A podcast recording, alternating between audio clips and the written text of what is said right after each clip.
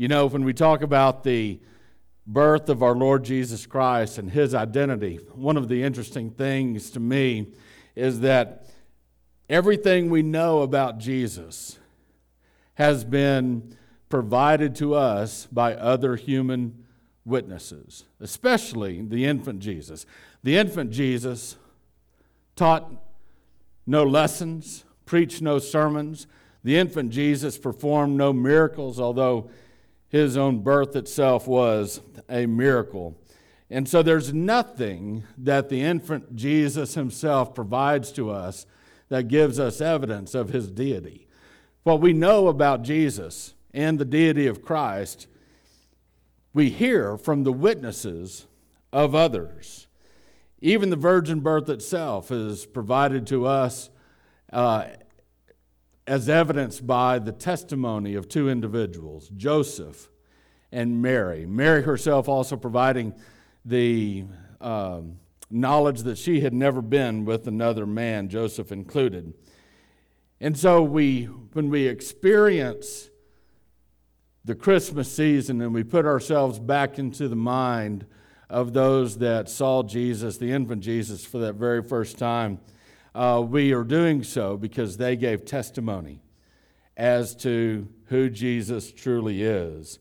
And so we've been doing a series periodically at Christmas time for the last couple of years called uh, Witnesses to the Savior. And what we've done in the series is we've taken a chronological look at different people that have experienced the Lord Jesus Christ and who He is and what He meant and what His coming meant. And we've uh, looked at Jesus through their eyes.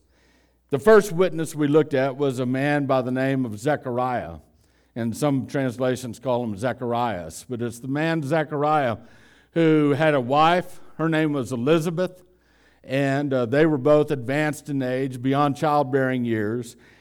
Zechariah himself was a priest who served in the temple. And the temple complex was something larger than you could ever imagine. Um, in the priest, priestly uh, duties of serving the temple, there were 18,000 priests that were assigned that duty.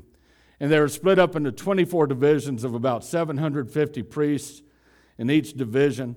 And each division would serve in the temple and serve all of the people and serve the needs of the temple twice a year for a total of 48 weeks. The other four weeks of the year were special weeks where everyone would serve, like Passover week or, or the Feast of Tabernacles and so on.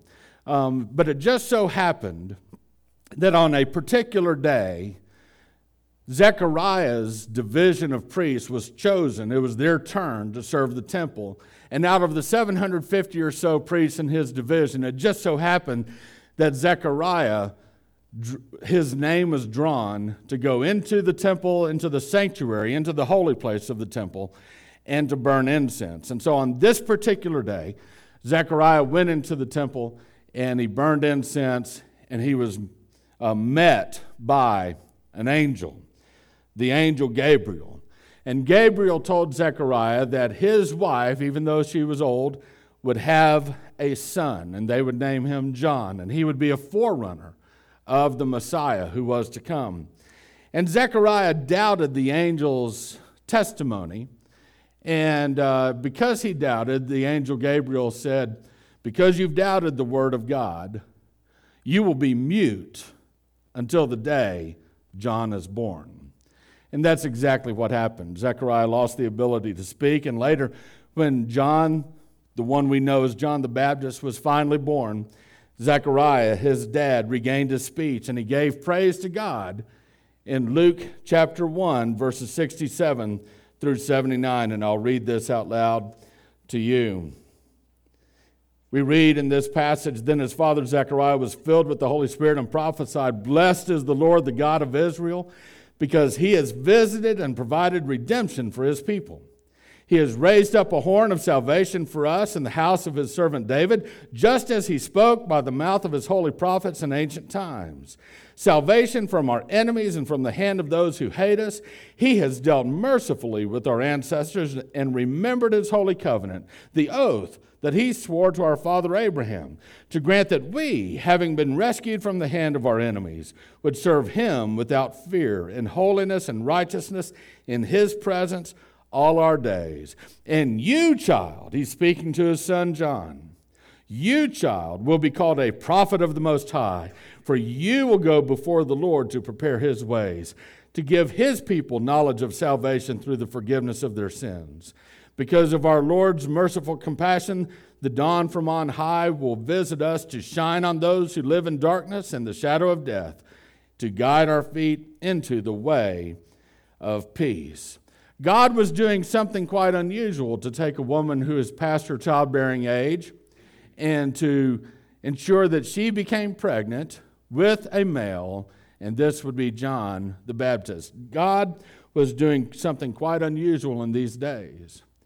And then we come to a second witness of the Savior, and it is someone much younger, and it is a female named Mary. After the angel Gabriel had visited Zechariah in the temple, Gabriel was then sent by God to visit Mary. And we read about that in Luke chapter 1, verses 31 through 33. Gabriel said to Mary, Now listen, you will conceive and give birth to a son, and you will name him Jesus.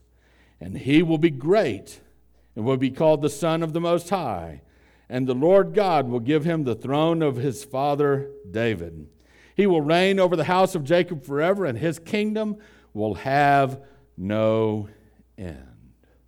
And then Gabriel encouraged Mary to believe the message, and he said, Consider your relative Elizabeth, your childless relative Elizabeth, for she too will have a most improbable child.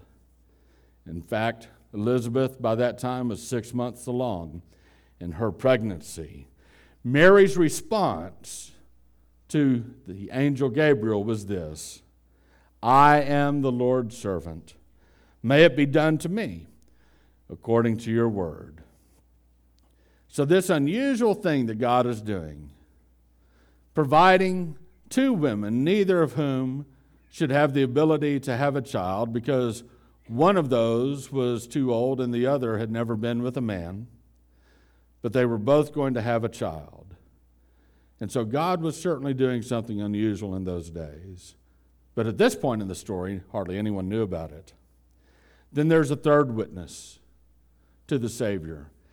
His name was Joseph, and he was the betrothed husband of Mary.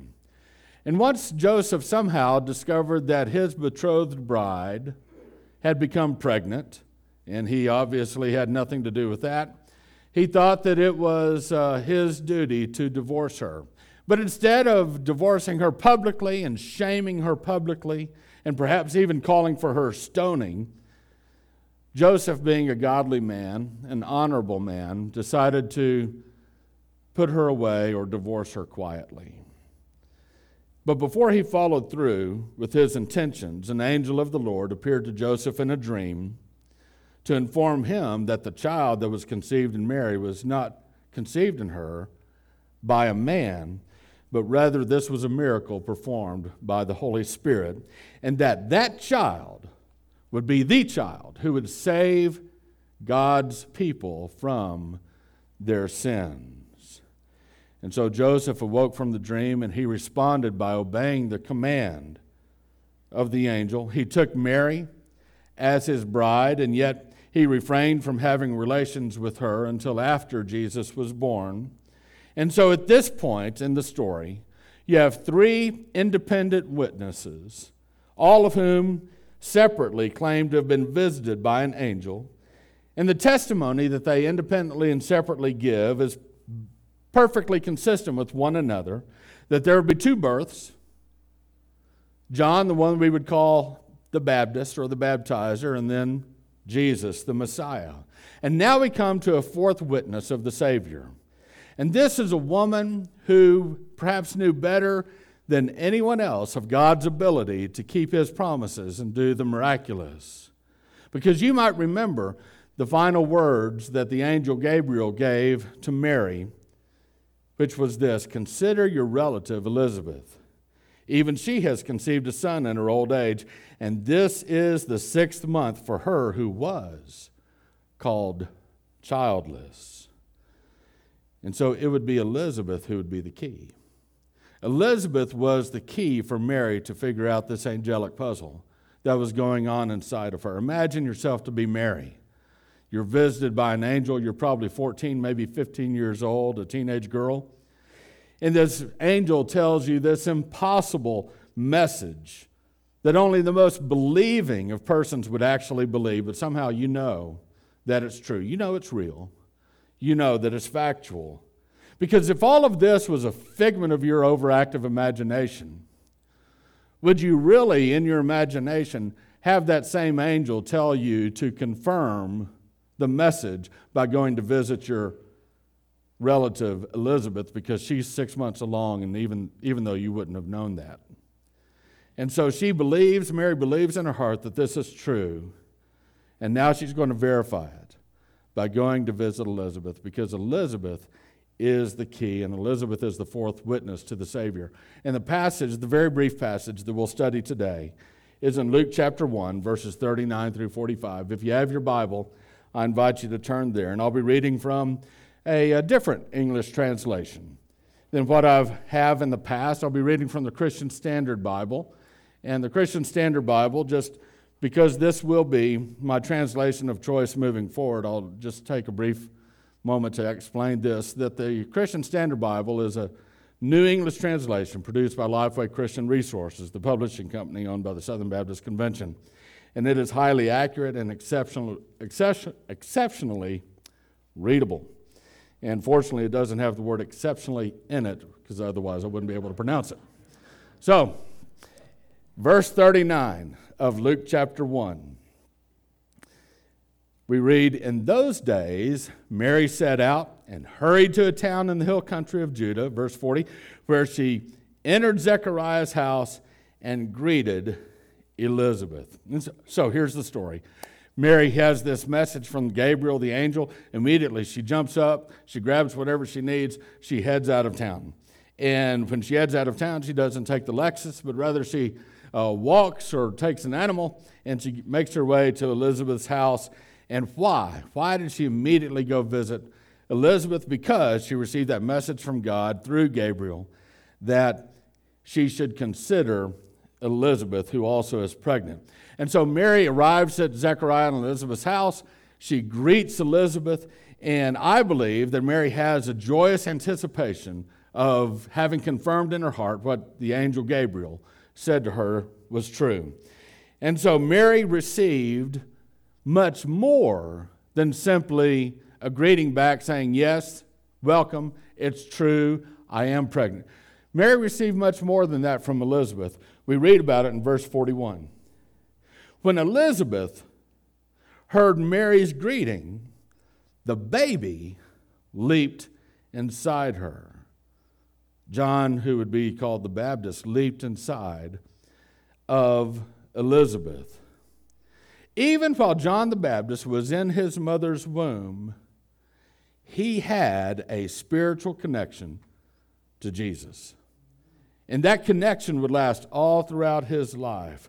I mean, the very voice of the mother of Jesus prompted this preborn infant into some type of feeling that we'll learn about later that made him leap. John's entire life was devoted not to himself, not to his own desires, but it was devoted to Jesus. Not only did he leap in his mother's womb when he heard the voice of Jesus' mother, but as an adult, John cried out in the wilderness this essential message Prepare for the way of the Lord, make his paths straight. He was preparing God's people for the arrival of Jesus the Messiah. John told those who thought that he might be the Messiah, he said, No, no, no, no. I'm not the Messiah. I baptize you with water. But one who is more powerful than I am coming. I am not, un- I am not worthy to untie the strap of his sandals. He will baptize you with the Holy Spirit and with fire, meaning judgment. John the Baptist, when he finally saw Jesus with his own eyes, he proclaimed, Here is the Lamb of God who takes away the sins of the world. All of John the Baptist's life pointed to Jesus. And John the Baptist, by the way, serves as a fantastic example for us.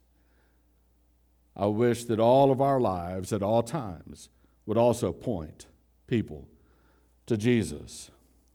And so again, we read in verse 41 when Elizabeth heard Mary's greeting, the baby leaped inside her, and Elizabeth was filled with the Holy Spirit. What in the world does that mean? What does it mean to be filled with the Holy Spirit? Well, in short, it simply means that the Holy Spirit has full control of you. You see, there are three persons who are the eternal God there's God the Father, there's God the Son, and there's God the Holy Spirit. The Holy Spirit is God in spirit form, not bodily form, but in spirit form, who interacts with us. He ministers to us. He convicts us of sin. He dwells within us. And on occasion, He fills us. And for us to be filled with the Holy Spirit, what we must do on our end is live lives that are yielded to God. Now, you know what it means to yield. When we get out on the street, on occasion, we'll see the triangle signs and it tells you to yield. It means to give someone else the right of way. To live a life that's yielded to God means you give God the right of His way in your life. And so we yield ourselves as we learn, hopefully, to yield ourselves to God. We open up the opportunity for the Holy Spirit to take full control of us. All throughout Scripture, there are examples and phrases and words and sentences and commands that indicate that we should yield ourselves to God. For example, Jesus himself prayed, Not my will, but yours be done. He yielded himself to his Father's will. John the Baptist said, Jesus must increase, but I must decrease. That is a, that is a heart, that is an example, that's a phrase of someone who is yielding himself to God. Jesus told us, Deny yourself and take up your cross and follow me. Again, another way of saying yield yourself to God. The Bible says in Romans 6:11, "Consider yourselves to be dead to sin, but alive to God in Christ Jesus." Again, yielding ourselves to God. All of these statements from scripture picture a person who is yielding himself or herself to God. And so when you yield yourself to God, and the Holy Spirit fills you and He controls you, this is what happens. God is able to do in you that which you cannot do in your own strength. For example, when you are filled with the Holy Spirit and yielded to God, you can begin to love those that are hard to love and being Christmas season, being with family, we all have those that are hard to love, don't we? You can learn to love those that are hard to love. When you're filled with the Holy Spirit, you'll have joy in bad times, even in a pandemic. When you are filled with the Holy Spirit, He gives you patience for when you have to wait. You can be kind to those who are mean to you. When you're filled with the Holy Spirit, you can be good when others treat you bad. You can be faithful when others fail. You can be gentle to those who are harsh. And you can have self control when you are tempted. This idea of yielding yourself to God, it is the essential struggle that Christians deal with. Because the world distracts us, and, and so when we get distracted, we take the wrong path, and the world tempts us, and we choose to sin, and the world blinds us, and we easily become confused, and the world wounds us, and we lash out in our pain. Yet all the while, there's a still small voice calling us to our life's quest as a Christ follower, which is this surrender. Surrender. The Christian life really is not complicated. The Christian life is not about memorizing 600 rules, do's, and don'ts that you have to follow and not follow this, and, and it's not about all that. The Christian life is truly about living out one idea, one simple idea. And if we, if we would take to heart each day this one idea, we would make our lives a vessel for the Holy Spirit to fill. And the one idea to which Jesus calls us is to surrender to yield. Elizabeth was living a life of full surrender to God. How do we know that? Because earlier in verses 24 and 25, we read that after she conceived, this is what happened. She kept herself in seclusion for five months. And she said, The Lord has done this for me. He has looked with favor in these days to take away my disgrace among the people. She saw her pregnancy as something God did. But why would she stay away from other people? I mean, wouldn't she just want to let everybody know? Well, probably not, because in that day, a barren woman was a woman to be pitied. And she probably didn't want to see the faces of those uh, people that pitied her and as they wagged their heads or made rude comments to her about being barren, how it must be her fault or her parents' fault, and the sins of her or her parents are coming back upon her and she can't have any kids. She didn't want to hear all of that. I mean, she might even be tempted to tell them, hey, I'm not, I'm not barren anymore, I'm, I'm with child. But that wouldn't go anywhere, would it? Because that would only meet with more scorn and accusations because early on in pregnancy, no one else can truly tell if a woman is pregnant or not, and people would call her delusional since she was past childbearing age. And so, no, she'll, she just decided that she would bide her time in private, and then won't they be surprised later at what God has done? And so Elizabeth didn't tell anybody about her pregnancy, not even Mary, who lived in another town. How did Mary hear about it? From the angel Gabriel. And so when, when Mary arrived at the house unexpectedly and greeted Elizabeth, the baby within Elizabeth leaped in her womb, and she was filled with the Holy Spirit. Not only was she filled with the Holy Spirit, but so was John within her. Because this is a fulfillment of what the angel Gabriel had earlier told John's father Zechariah. In Luke 1:15, Gabriel said, He will be great in the sight of the Lord and will never drink wine or beer. He will be filled with the Holy Spirit while still in his mother's womb. So not only was Elizabeth yielded to God, but so was John the Baptist from the time that he was a preborn infant in her. Verse 42. Then Elizabeth, she claimed with a loud cry, Blessed are you among women, and your child will be blessed. Here's Elizabeth, here's Elizabeth speaking with knowledge that could have only given, been given to her by the Holy Spirit.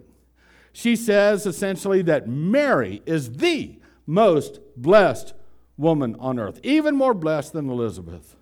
Elizabeth may give birth to the forerunner of the Lord, but Mary would give birth to the Lord Himself. Verse 43.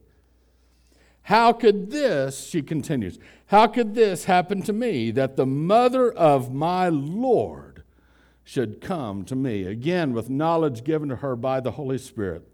Elizabeth calls the infant within Mary's womb her Lord. By the way, in Luke's gospel, this means more than simply sir or a sign of respect. In Luke's gospel, The word Lord is used not only of Jesus later, but of God the Father himself. And Elizabeth somehow has this knowledge through the Holy Spirit that the child within Mary is God himself. It is Yahweh. He, rather, is Yahweh. Whether Elizabeth had full understanding of everything she was saying, I don't know. But I do know this she got it right. Jesus is Lord. Jesus is the Lord. Verse 44, Elizabeth continues.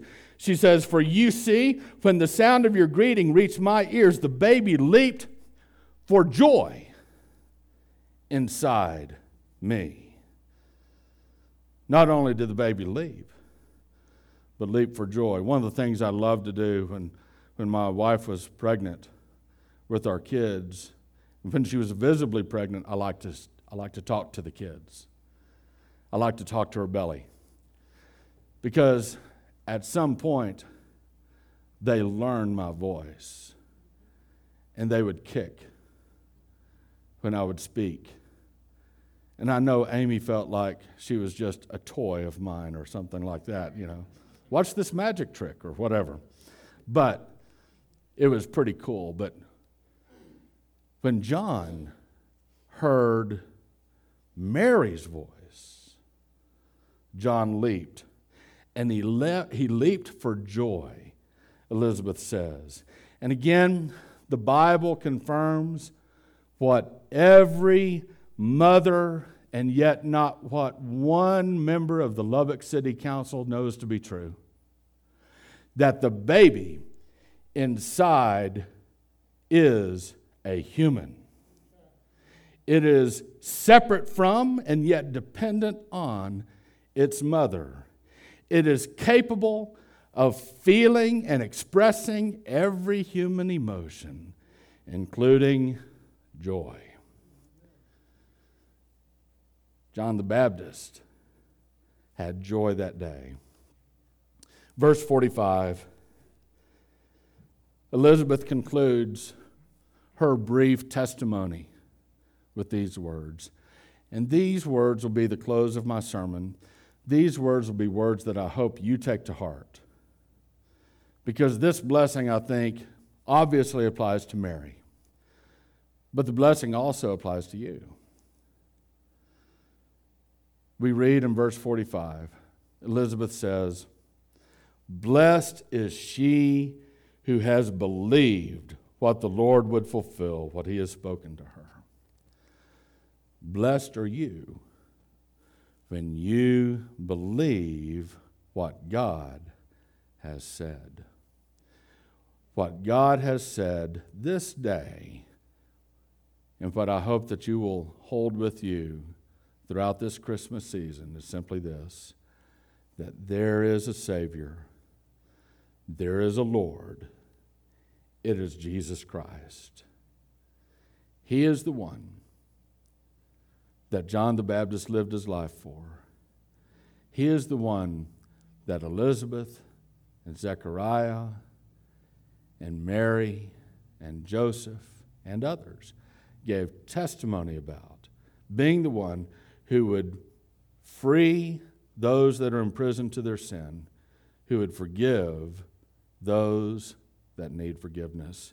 If this day you would honestly say to God that you are a sinner and that you need the forgiveness of sins, God will hear your prayer.